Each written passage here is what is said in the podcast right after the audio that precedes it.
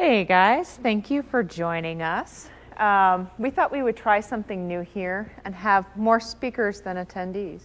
Um, just kidding.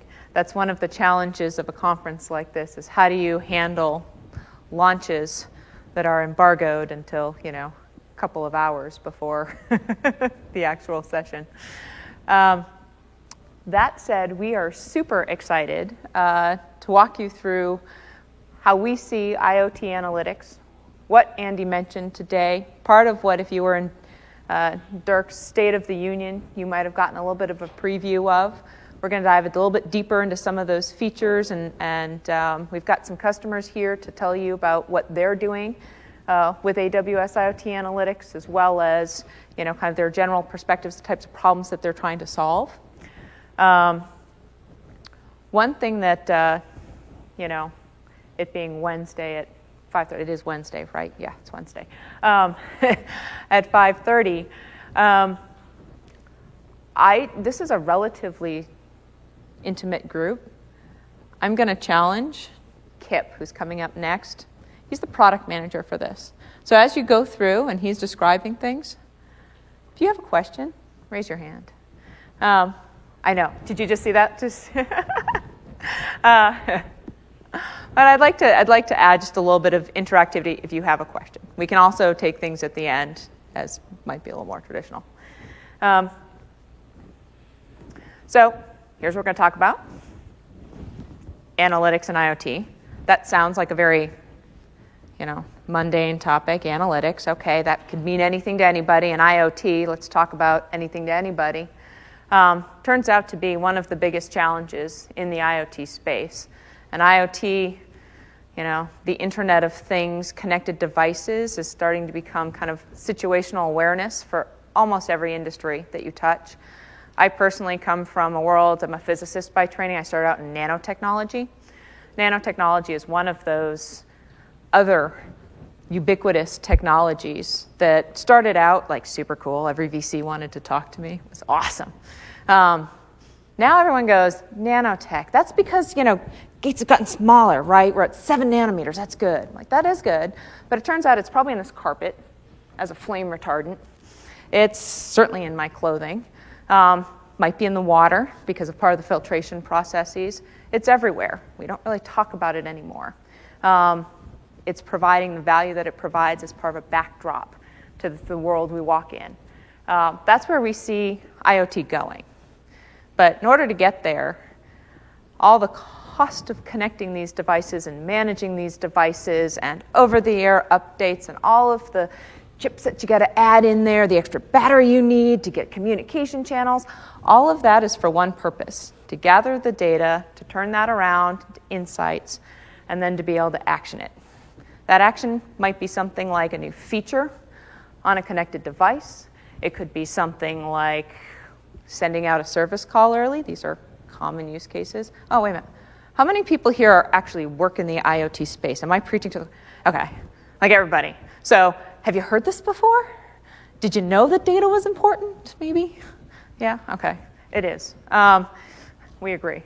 So, what you're going to hear tonight is kind of Amazon working with our customers in order to better understand how we can make getting to that insight and to that ROI on IoT, how we can make that faster, simpler, cheaper. Pretty simple um, the underlying of how you do that. Not so simple. Turns out a lot of analytics products that work really well in financial services and social media expect to have a certain amount of context about the data. They also like really nice, clean data. When apps create data, or even people, we're messy. But the data that we put out still comes in a pretty good format. The physical world, much more different. So we'll kind of walk through a little bit about what we see in that and, and where we've seen from working with customers where IoT is different and how we're solving that problem. Kip's going to walk you through the product again. Um, it's good for him. um, he's really going to give me a thing if anyone asks him a question.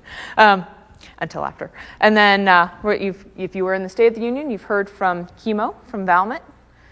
Valmet has probably the coolest devices I've ever seen in my entire life. Um, I haven't told him this yet, but uh, one of our executives said, Pulp and paper? Huh. Really? Are they doing IoT?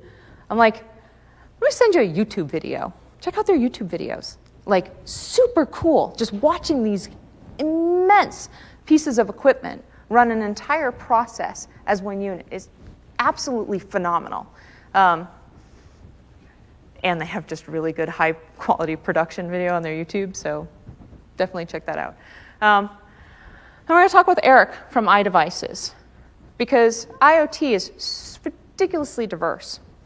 And in addition to some of the heavy industrial use cases, the proliferation of devices is happening really from you and I.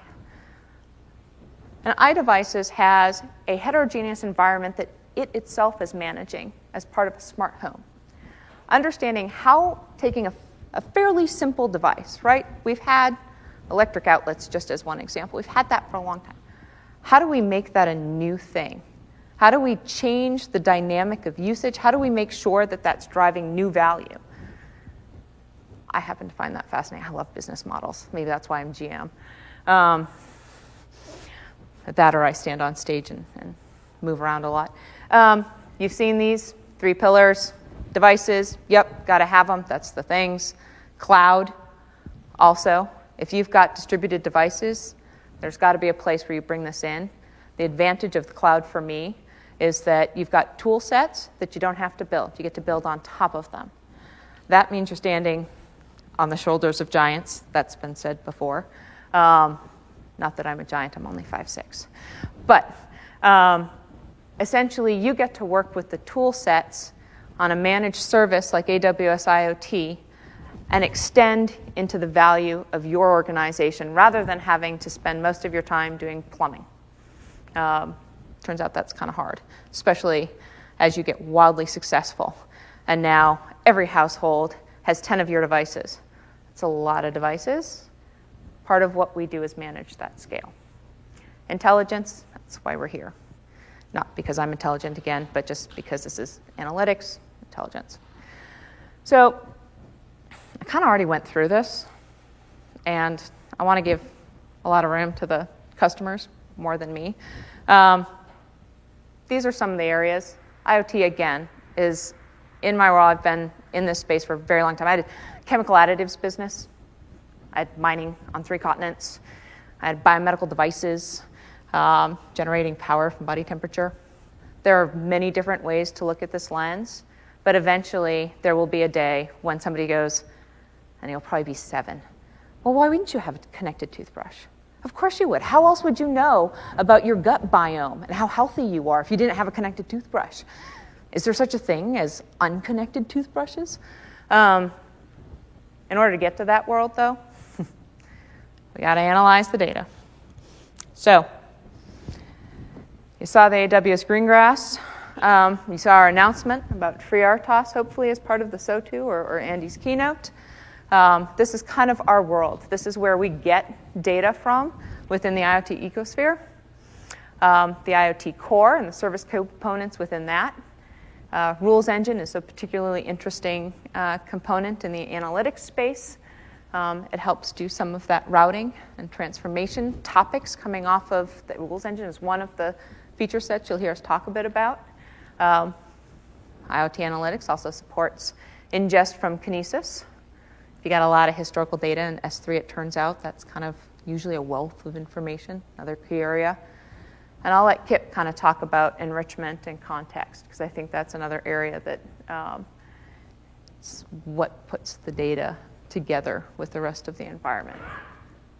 So, with that, you're done with me. Congratulations. Ask him a question. Kip. Thanks, boss, for putting me on the hook yet again. Uh, hey, everyone. I'm Kip Larson. I'm the principal product manager for AWS IoT Analytics. And I'm going to talk a little bit about why we identified the need for a product like IoT Analytics, uh, the features that comprise IoT Analytics, then I'm going to introduce a couple of our customers that have been helping us out in private beta, refining the product, and uh, they'll tell you a little bit about their challenges, specifically with IoT data, and what they hope to accomplish with AWS IoT Analytics. So at its core, AWS IoT Analytics is a just a fully managed service that collects, processes, enriches, stores, analyzes, and helps you visualize IoT data at petabyte scale. That's it. Uh, let's talk a little bit about why we decided that we needed those specific things and, and what we actually mean by them when we say them. Sarah talked a little bit about why it is that we think IoT analytics is important.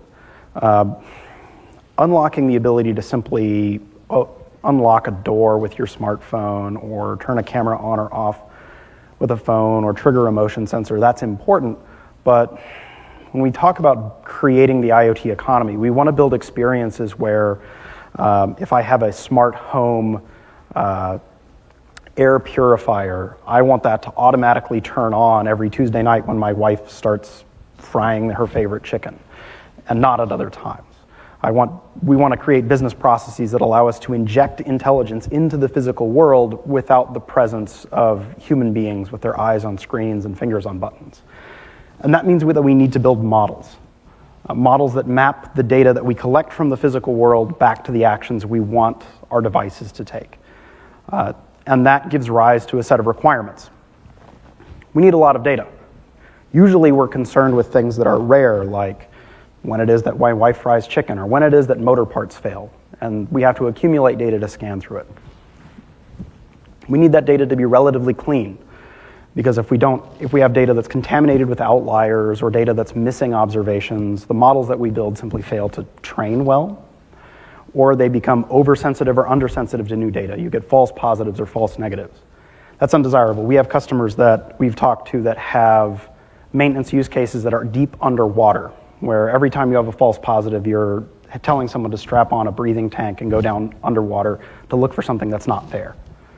Uh, these models also need contextual information because oftentimes it's not enough to know uh, the data that's coming off of physical sensors. You need context about the world. That air pur- purifier use case needs to know if I'm allergic to particulate matter. It needs to know uh, if I'm in a part of the country where plants bloom a particular time of year that I'm going to be allergic to. Unfortunately, IoT data is almost a uniquely bad fit for these requirements. Uh, we get data at high volume, that's true, but the, the volume of data we get is, is inconveniently structured. Uh, the, great, the best example of this is the predictive maintenance use case. If you have a connected vehicle that's, that you're interested in monitoring the failure of vehicle parts, if you're driving a modern car, it fails only once every several years. So our data is rich in noise and sparse in signal. It also comes from multiple sources. Often our customers have fleets of devices that were built by different manufacturers. And the way that the data is coming in, typically on MQTT topics, is without any form of meaningful organization that makes it difficult to build models. It's also extremely noisy. People bump into sensitive equipment. They knock over vibration sensors, and then they smoke in front of air quality sensors. That contaminates the data with outliers and leads to problems. They also lack that vital contextual information because these are typically devices with limited power. Uh, they don't self identify their users, they don't identify the customers. Uh, if you have a moisture sensor in the ground, you can't tell if the ground is wet because you have a broken pipe or because it's raining. And so you have to address these problems. And so what customers are asking for are tools for dealing with these challenges. We, they need tools for collecting data from multiple sources. They need tools for pre-processing it, to cleanse it from outliers, to normalize measurements from sensors created by different manufacturers. Uh, they need to store that inconveniently high volume data that's dense in noise but sparse in signal. And they need powerful tools for building those models that they'll use to define those business processes and customer experiences that they want to create. And lastly, because you can't manage what you can't track, they want to inject IoT data into their business processes and metrics, uh, their metrics infrastructure. Now, in the absence of uh, workable, uh, of, a, of a managed service that does this, our customers are building this themselves. And they're creating architectures that, uh, and this is a real one, by the way, Uh, the names of the characters have been redacted to protect the innocent, uh, that are somewhat elaborate. And we've decided that we can take over some of this undifferentiated heavy lifting and make things easier. So we want to replace it with AWS IoT Analytics. And this is at root just a system that collects the data, pre processes it, stores it, allows it to be queried out, analyzes, and helps you visualize that data. And it does so through a set of features that I'm going to talk about right now. We collect the data in channels, we process it in pipelines, it's stored in a data store, it's queried through a data set, we analyze it through Jupyter Notebooks, which we discussed a bit in Andy's keynote from this morning, and we support powerful visualization in Amazon QuickSight. Let's go through those one at a time. The channel is the entry point into IoT analytics, and it's fully integrated with AWS IoT Core. It allows you to combine information from multiple sources and topics, MQTT topics, and Amazon Kinesis streams, so you can apply organization and collect only the data that you need to in order to perform your analysis. After the data has been collected and structured in a channel, it's time to process it in a pipeline. And this is actually what I think is, is the most deeply exciting and interesting part of AWS IoT Analytics. The pipeline is a named, fully reusable component that is a set of processing steps called activities that can be applied to IoT data.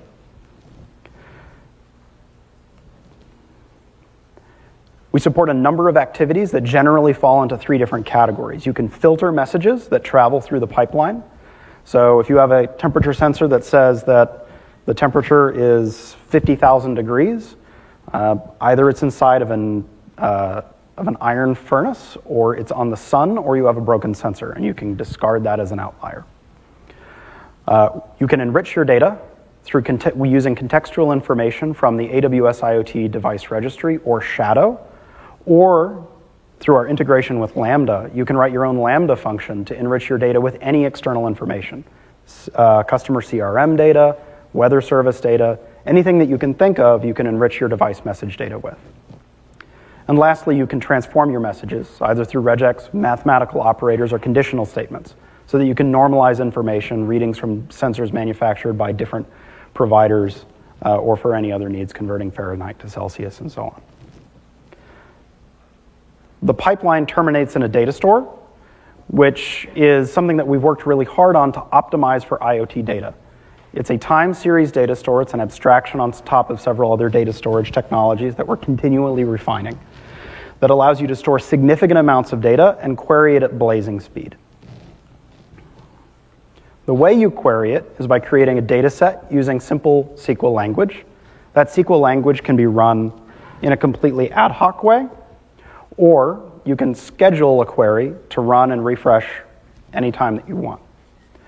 The data sets are available through the AWS IoT Analytics console via API, export to S3, and they're also available, and this is, these are my favorite use cases, in the hosted Jupyter notebooks that run, uh, that run on the IoT Analytics console and in Amazon QuickSight.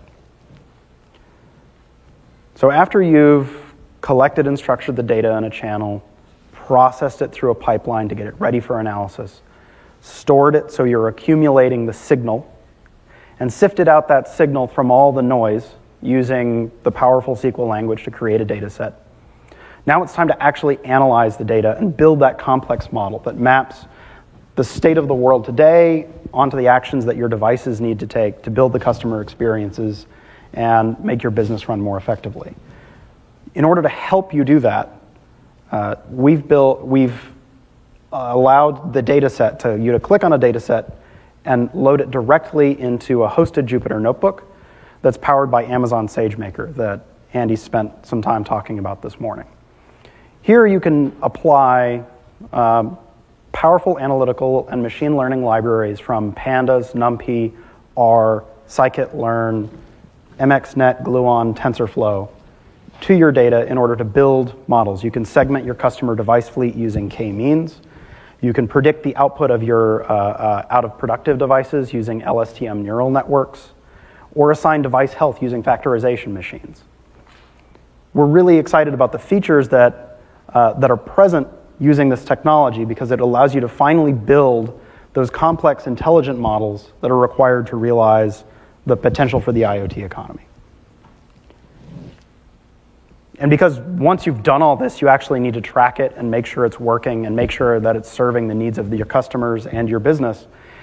We fully integrate the data sets with Amazon QuickSight. So if you're an Amazon QuickSight customer and you generate data sets in Radiant, you can immediately have those available to integrate into your business process dashboards in QuickSight with no further work at all. Those are the features of Radiant, our AWS IoT Analytics and we're very, uh, we're very excited about them. Uh, now, in order to, uh, to show you a little bit what the specifics of the challenges with managing IoT data and what uh, they think AWS IoT Analytics can do for them, I'd like to bring up a couple of our customers to talk about their specific use cases. We'll start with Kimo from Givalmet, whose last name I will not attempt, uh, to talk about his use case.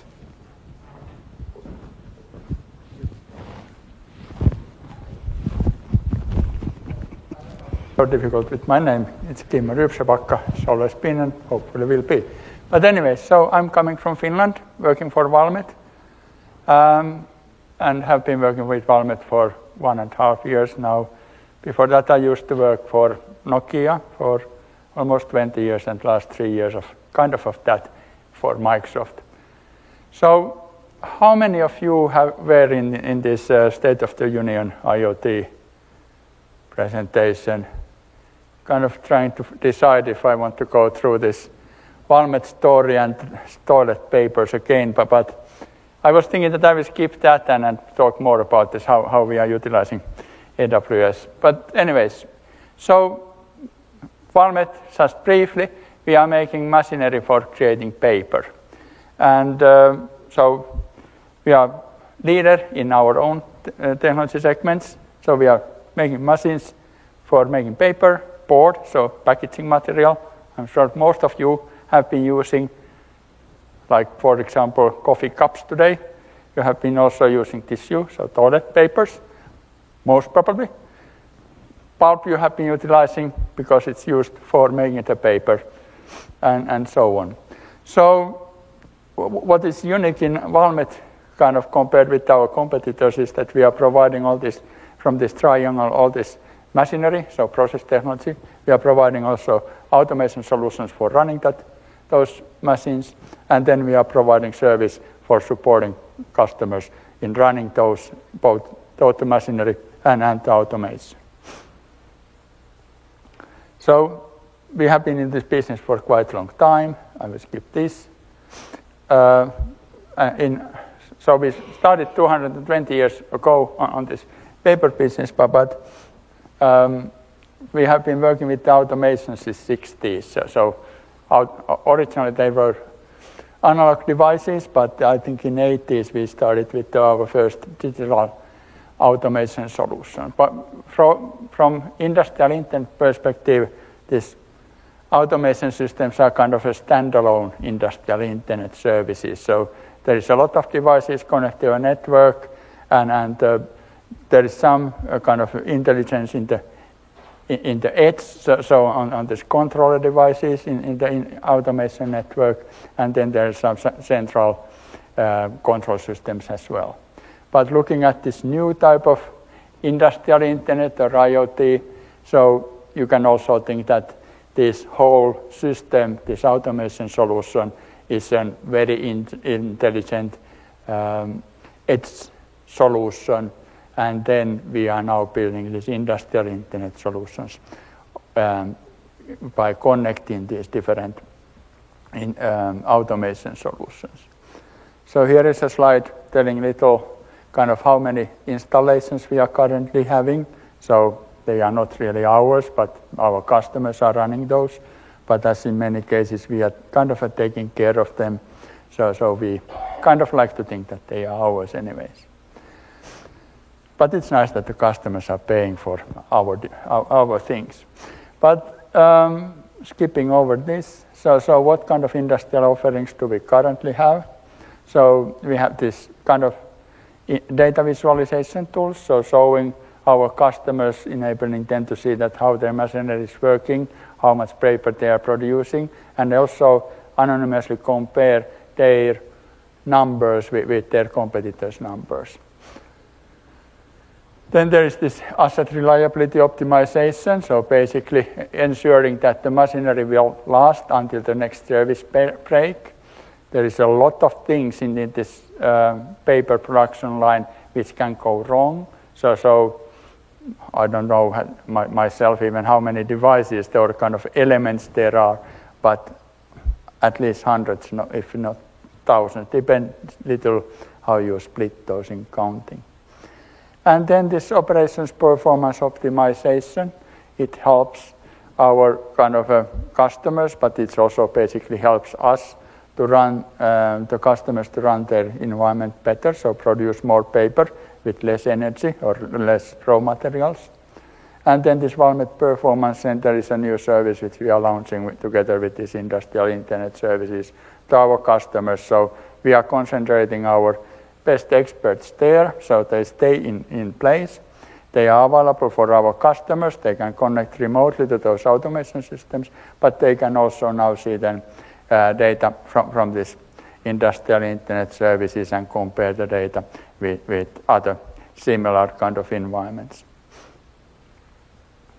So this is a technology stack which we are we currently are utilizing. So on the right, right hand side, you can see the kind of data sources. I'm sorry that the picture is so small. I was not planning to go it very thoroughly through, but thought that maybe I will talk a little more about this and a little less about the Valmet. So, so on the right hand side, we, we have kind of source systems. There can be individual measurement devices, which are then sending uh, data to the uh, AWS cloud through IoT interfaces. Most of the data is however coming from, from this automation solution environments, either Valmet's own DNA or distributed network of applications, or then some our competitor DCS solutions. And typically that data is sent with SFTP.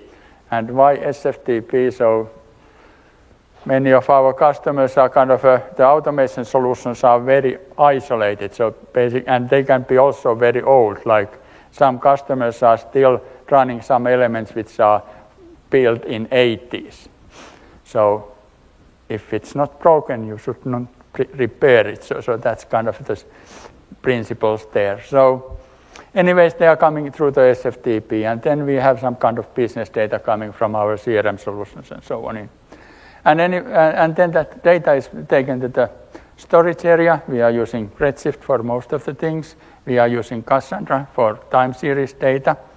Um, we are utilizing DynamoDB and quite many elements of the environment. And then finally, the presentations or the data is shown through the uh, business intelligence tool or dashboarding tool. We are using Birst for that. Just last week, we had a kind of a review of the platform with, with AWS professional services, and we concluded that, hey, we have to change quite much this our design. So, yes, you have right elements, but you should add a lot of more. So, Spectrum, Athena, uh, and so on and so on. We have wanted to be, use this reasonably simple, but it seems that we have to add elements in order, maybe in order to ensure that the performance will be good. And there is an analyze box also under this visualization box, and that has been something what we were planning to concentrate next on. So, so our kind of um, uh, production experts are very good in, in utilizing tools like SPSS or, or MATLAB and, and Python and so on. But, but we wanted to build these basic services first and then focus on analyzing. And we were then very happy to learn that Amazon is working on this IoT um, these services, and, and now I hope that I don't need to care about this infrastructure anymore. I just can call Kip and tell that, hey, hey, I need this analyzing tools, and, and you take care of the infrastructure, and we can just push data in and then take, make the analysis and take data out. Let's see how that works. So then about this our um, proof of concept case with, with the Valmet IT, uh, AWS IoT analytics proof of concept case with Valmet. So we selected, we, we had many options, but we selected basically this paper strength prediction because we had done that already, kind of the prediction algorithm already before. So a paper production line is like half a kilometer long IoT device, which is there is something like 25,000 measurement points on the production line.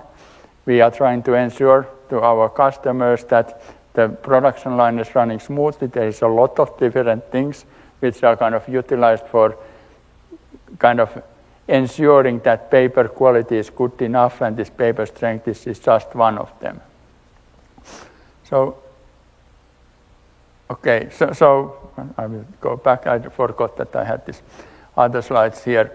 Um, so this uh, paper, kind of this quality algorithm is basically just taking a piece of paper from each reel, and a reel is kind of a a big roll where you are collecting the paper when it's product, uh, produced. So about once an hour, we are taking a reel out, or our customers are taking the reel out. So there will be about 100 kilometers of paper on each of these reels.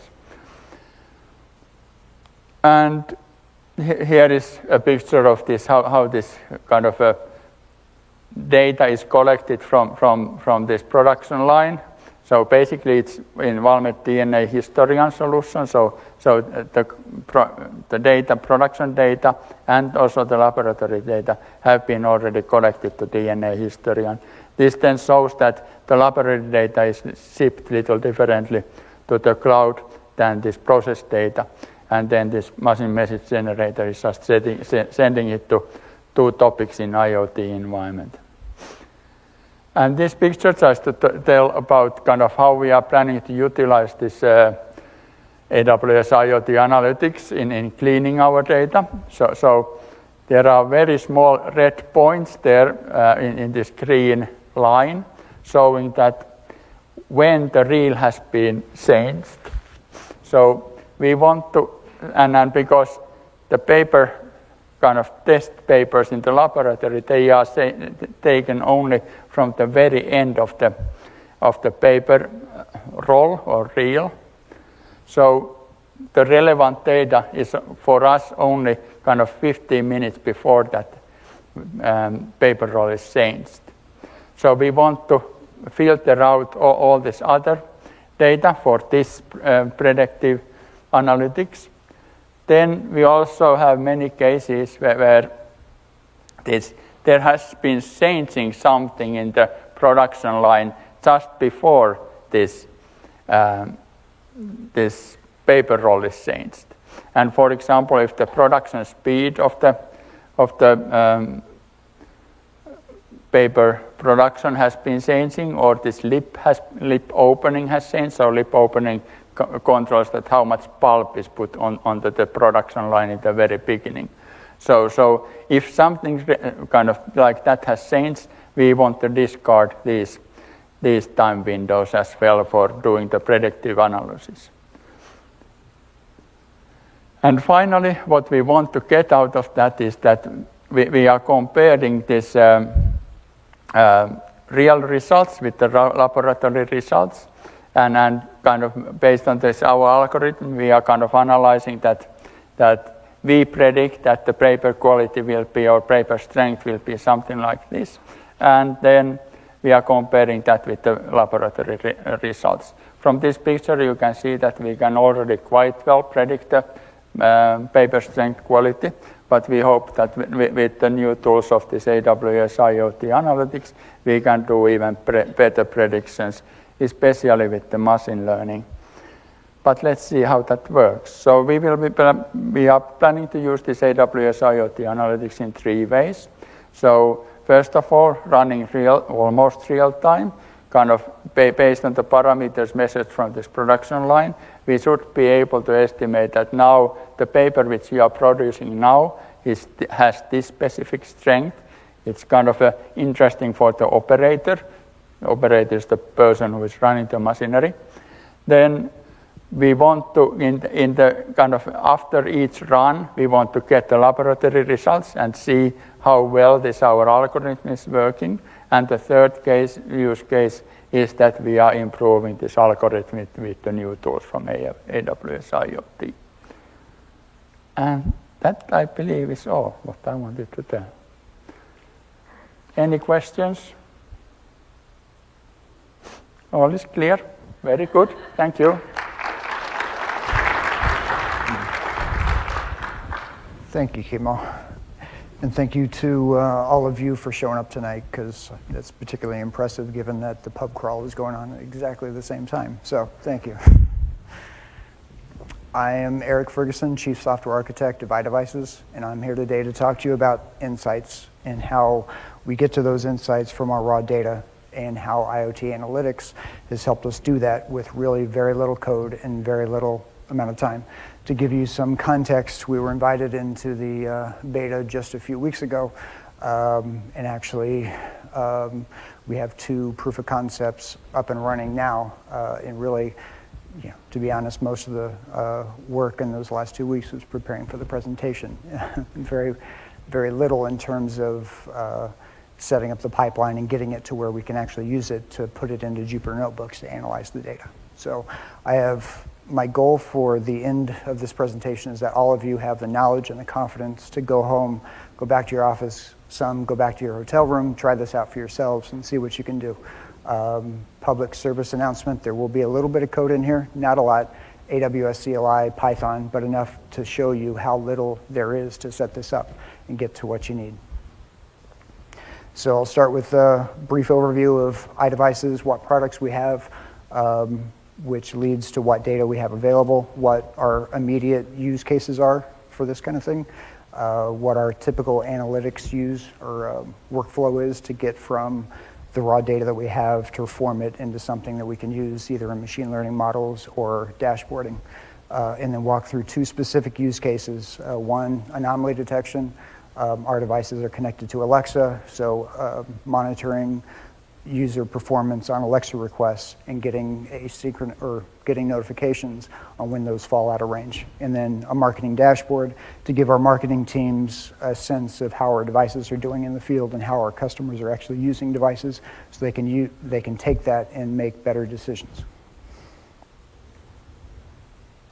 So, iDevices, some people know us as a grilling and cooking thermometer company. And while we did uh, start launched the iGrill in 2009, which was a Bluetooth cooking thermometer. In 2014, we pivoted to home automation uh, with an early access invite into HomeKit, and we're one of the original 12 launch partners. Fast forward a couple of years, we now have seven products uh, with more on the way that support a wide range of ecosystems and voice interfaces. So that's a source of a lot of our raw data, how customers are actually using the products. And as I mentioned earlier, we also have voice services, so how our customers are using these, that's another source of data. And then since becoming part of the Hubbell family, um, Hubbell, most people don't know, there are over 500,000 SKUs. That's a lot of products. We're certainly not going to put our technology into all of those, but even a small fraction of that, you can quickly see how the exponential growth of the amount of data, but more importantly, the use cases that we have to put that data to use. So, in terms of our immediate um, needs, in terms of the insights we want to get from our data, there's the operational aspect. We need to know how our products are performing in the field. We need the ability to um, the ability to detect abnormal behaviors and user traffic, device networks, device metrics, environment conditions. Uh, predictive maintenance is another one, being able to detect anomalies before um, failures actually happen. Business uh, metrics is another big one. Because we need to know how our customers using the devices. We make a lot of decisions. I've been in a lot of meetings where a lot of people are very assertive about how our customers use our products. Once we actually take a look at the data, sometimes it's very different, and we need to know that ahead of time. And then lastly, there are other customer features that we can do by getting this information. So predictive scheduling, you think one or two devices, it's fairly easy to set it up into a schedule that allows you to, uh, when I'm going on vacation, have it turn off, on and off automatically. When that scales to 20, 40, 100 devices, that quickly becomes unmanageable to where users really want, you know, you're collecting all this data, I'm going on vacation for a week make my house look as if I'm actually there. So, how do we get there? We talked about the sources of data that we have. We have we talked about the insights that we want to get from that data, but how do you actually get there? It's where a lot of people get stuck, including us for a while. So, let's walk through a typical analytics use case. You take in the raw data, and Jupyter Notebooks becomes before you know what's possible with the data, you need to know what you have. Jupyter Notebooks is an awesome tool for being able to do that, but more importantly, know what you have, but more importantly, what else you need. What data are outliers, uh, like Kip was talking about. Um, what other data could you add to it to enrich it to make to get uh, better inferences out of it? Um, becomes a playground for uh, data exploration and enrichment activities, and this is actually prototyping the kinds of activities you want to do in the pipeline. So then you build the pipeline, build in all of your modifications, and then you store it in application specific data stores. Not every model, um, not every application has the same needs. And then you finally trigger consumption such that it goes to a, the appropriate dashboard or machine learning model. So here's our current pipeline. We did have something before this, and like many of you, we did what a lot of you did, uh, likely did as well. We went to reInvent last year. And so we sat in on a session that talked about doing this kind of thing, um, where we collect data in from Alexa, goes to the Lambda skill adapter. We trigger a CloudWatch log event. Uh, we send that data over to another Lambda, which packages the data from a CloudWatch um, format into Kinesis Firehose. Kinesis Firehose delivers that over to Redshift, but not before taking a step through S3. And all, ultimately, what we want to get out of the data is we want a SQL access to our raw data. that's ultimately what we want. And that's why we were particularly interested when we heard about IoT analytics, where all of that, which is relatively straightforward, but as you can see, much more verbose than what it needs to be. And then we were able to replace that with IoT analytics. So here's a blow up of the entire pipeline that we have in place now, but I have focused on the anomaly detection because it's relatively straightforward. Uh, data in, funnel it through the pipeline into a data store, feed it into an anomaly detector, and then ship notifications out uh, to SNS. So here's some of the code I was talking about. So the first thing you do when um, you're setting this up, you need a place to store your data. So you create a data store. And the team has done a really great job uh, with a lot of the AWS CLI commands, create data store. You need to create a channel. You need to ingest the data uh, from some uh, from some input sources. So you create a channel, and then you connect the two of them with a pipeline. And then you specify the channel that you want, and then you specify where it needs to go. This is a case where you're just taking it in directly from a channel into a data store. You can add that channel is an actual array, so you can add the other processing steps in the pipeline, feed it to a Lambda function to enrich it, or add fil- inline filtering operations or math operations. And then lastly, you need to actually get data in. In this particular case, we're pulling it in from an MQ topic but as mentioned earlier, it can be from Kinesis or other data, store, data sources. You specify which channel it needs to go to. And then you need to query the data, and you can query it with uh, simple and powerful SQL steps. So here's the first use case, anomaly detection. Um, what we have now is a diagram like you see on the right, um, and all it's really doing is graphing the data over time. And what it takes is a couple of skilled people who know how to read the graph and know who, built the graph to know what to do. And if the person is there looking at it, then we know that there's a problem, um, which screams for automation, of course. So we've been asked a couple of times, been asked a couple of times, why not just hard code thresholds? And as you can see, um, in the diagram, we actually did hard code a couple of thresholds. However, um, and when it falls below that, we throw up a red line or whatever. However, when you take a closer look at this, you can see that it's on one of the least used portions of the day. In a percentage, a simple percentage threshold like that, you get one or two failures and it can actually trigger. You actually look at the data, it's one or two uh, users who legitimately have Wi-Fi problems and they were, weren't able to do it. And of course, when you ask something of Alexa and she doesn't do it, you say it again, you do it a couple of times, it doesn't take much to clean that off or um, to trigger those. There are actually two of them. There is actually an anomaly in here that wasn't detected by here, but this is, in particular, this is the weekend usage, and there's a spike here, but there's also a spike in errors that doesn't show up on really any of the other graphs. So there's only so much that you can graph in 2D space. So that's why we, want, we look to anomaly detection um, which we'll go over in a minute. Let's take a look at one of the Python notebooks for this.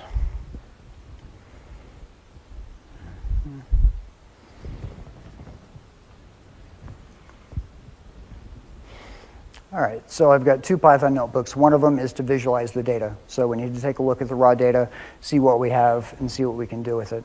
So we load load the data, set it up for query. We write a function to bin it into 15-minute bins, um, which we uh, have counts for a particular status or based on status code. We transform the data from uh, just those status codes into success, fail, success rate, but we also add in things like weekday um, and then whether or not it's an anomaly. And then we need to take a look at it. We can take a look, you know, that graph that I showed you earlier is good for one day. What happens if you take multiple days and overlay, or overlay them on top of each other? You can definitely see a trend, and most of them, surprisingly, surprisingly uh, consistent in terms of what the pattern looks like on a daily basis. But of course, there are differences between the weekday that's on the left and the weekend usage on the right. Uh, and so models that are able to account for that time of day component. So you take a look at something that is anomalous, and you can quickly see when you overlay that what where the anomaly is, and then you can graph in this particular case success rate and fail. Yes, this is anomaly for a considerable amount of time, uh, 15-minute bins between zero and 20, effectively. There are other ways to look at it. In this particular case, I graph success rate, uh, which if you look at the usage, you can't see it immediately, but this one does stick down. Um, is very prominent. And so if you graph the total and the fail, you can see that spike there. That is also an anomaly. So with that data, we're able to, you know, I went through and hand classified, hand classified the data. We loaded in, we started with 19,000 historical um, uh, historical samples, and then I hand classified 51 of those as being anom- anomalous. There are certain cases, in this particular case, um, performance actually got worse of the anomaly detector when I normalized it. However, a lot of times you will normalize the data depending on your uh, particular use case. And then you split the data into training, validation, and test sets. Uh, and then we define the model. For a, multi, a multivariate Gaussian distribution model, there's really three inputs, the mean array, the uh, covariance matrix and the value of epsilon, which you can use to tune how sensitive it is to detecting anomalies. So we generate the covariance matrix and the mean. We define the multi-Gaussian function, um, and then we run it, comparing it with the threshold. Um, and then, so in this particular case, we ran it through and took the max value of the output of the Gaussian function, and that will define a threshold that says everything um, everything below that, or everything above that is anomaly, everything below that is not. And so we wanted to optimize it for recall, which gives you no false positives. So everything that was defined as an anomaly is detected. However, you can see that there are 66 false positives. So in our particular case, we we, and depends on your use case. For us, we didn't want that high level of false positives because as anything, the more false positive you have, the more likely you are to ignore it. So you can use Jupyter to graph different epsilon values over time, and then as you can see, the re- as the recall goes up, precision goes down. That's a balance and trade-off that you have to make uh, with a lot of machine learning models. And so we're able to pick based on this graph an F1 score, try to get the highest precision and the highest recall available. Running it again, we get three false positives and two false negatives. So we did not catch those two. However, we can look at those and determine whether or not those were in, or uh, improperly classified or not. So this is, uh, let me switch it back.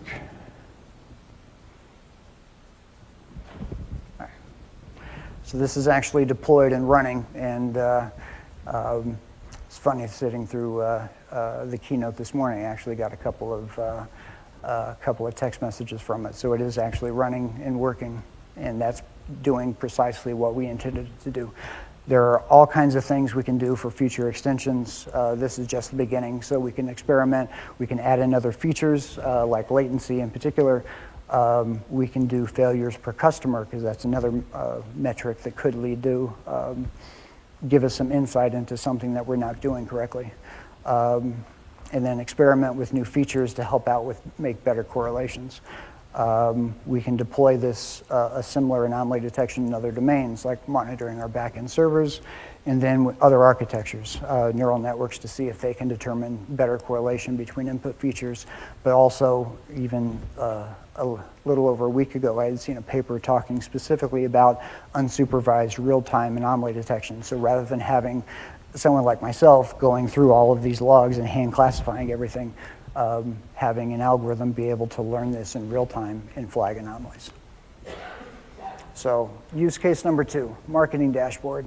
Operations is great, but another facet, op, or um, another facet is, um, as I was mentioning earlier, the ability for marketing to have the data about how our devices are actually running in the field because a lot of marketing decisions and sales decisions are made based on uh, what features are used and um, how often they get used.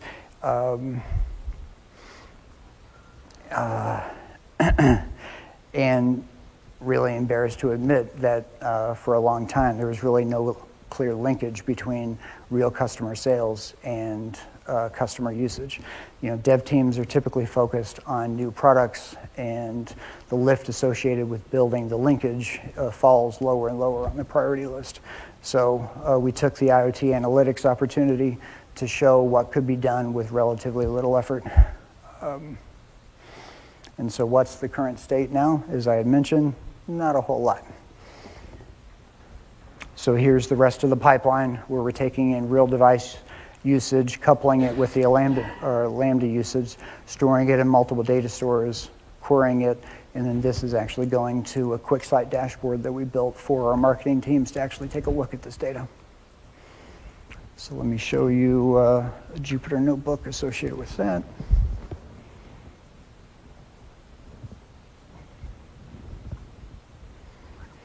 So similar, a lot of basic initialization, load the data sets, you can take a look at it.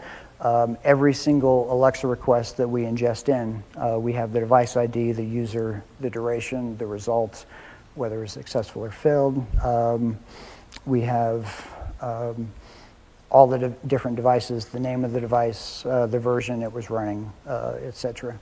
And then we're able to build graphs like this, like daily activity. So this is um, the request per day over a six month period. So this is between April and October, and you see a very, of course, a very interesting trend here, where around July timeframe, there's a drastic increase uh, in acceleration in the request per day. So, you know, we're able to take uh, simple linear regression, fit a line to it, and see that on average, day over day growth is 364 um, for a relatively long period of time. So, why is that? by actually seeing this like that, we can start to ask those questions and then take a look at other data and try to try to see where that's coming from. So plotting a similar data but breaking it out per device, we see that you know, for the most part, most of the devices um, usage stayed fairly flat, except for Indoor Switch, one of our, our first product that we launched. So around that same time frame, the number of requests coming in for those devices also drastically increased. Um, and then you can see the device population that we currently have with, um, for our Alexa data set, heavily weighted on Switch. Now, you know, this is where we give this to our marketing guys and they, they can use couple it with their sales data uh, and try to figure out why that actually happened. So we did put Switch on sale around the same time frame. Is that the reason why, or are there other reasons to do that? So this will help them do that. You can also get other interesting trends like daily active users. So around the same time, daily active users fit a line, fit a line to it, uh, 56 users per week increase over that four month period. And then monthly active users, that has a more steady growth um, or a longer growth, doesn't have the flat on the other one.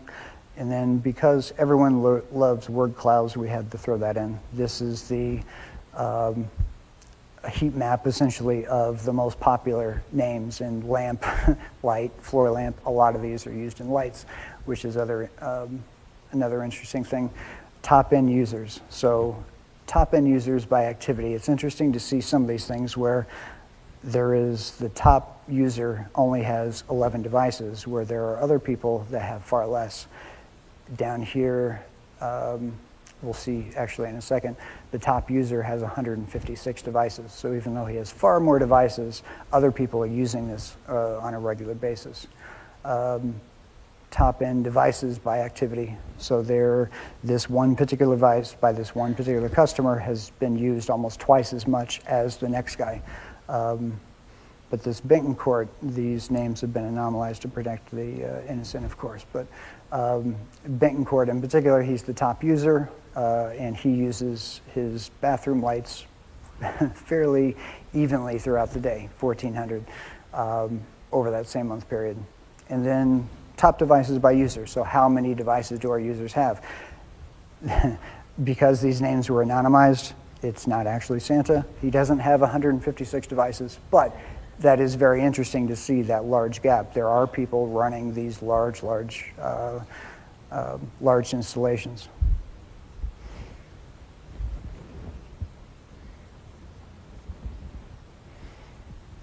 And here's an example of the uh, QuickSight dashboard that we have built up where we have um, unique users. Um, let's see if I can point that. Unique users per month, uh, unique devices by month, uh, number of requests per month, requests over time. This is turn on off requests versus every other request that we have through Alexa.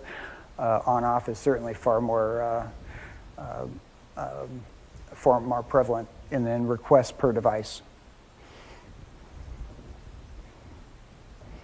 And with that, I will turn it back to Sarah. Thank you.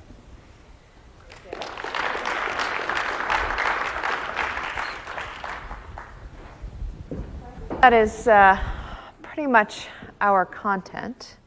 Um, we do have exactly two minutes and seven, six, five, but nobody interrupted Kip. So, um, this is your opportunity unless you want to ask him afterwards. Um, do you have any questions, comments, wants? Hey guys, you didn't add X. Because there are a couple of people with yellow badges that are just waiting to take those PFRs. No? All right, well, with that, you get an extra one minute, 36 seconds to drink beer on the pub crawl. Thank you guys very much. Really appreciate coming in in the evening.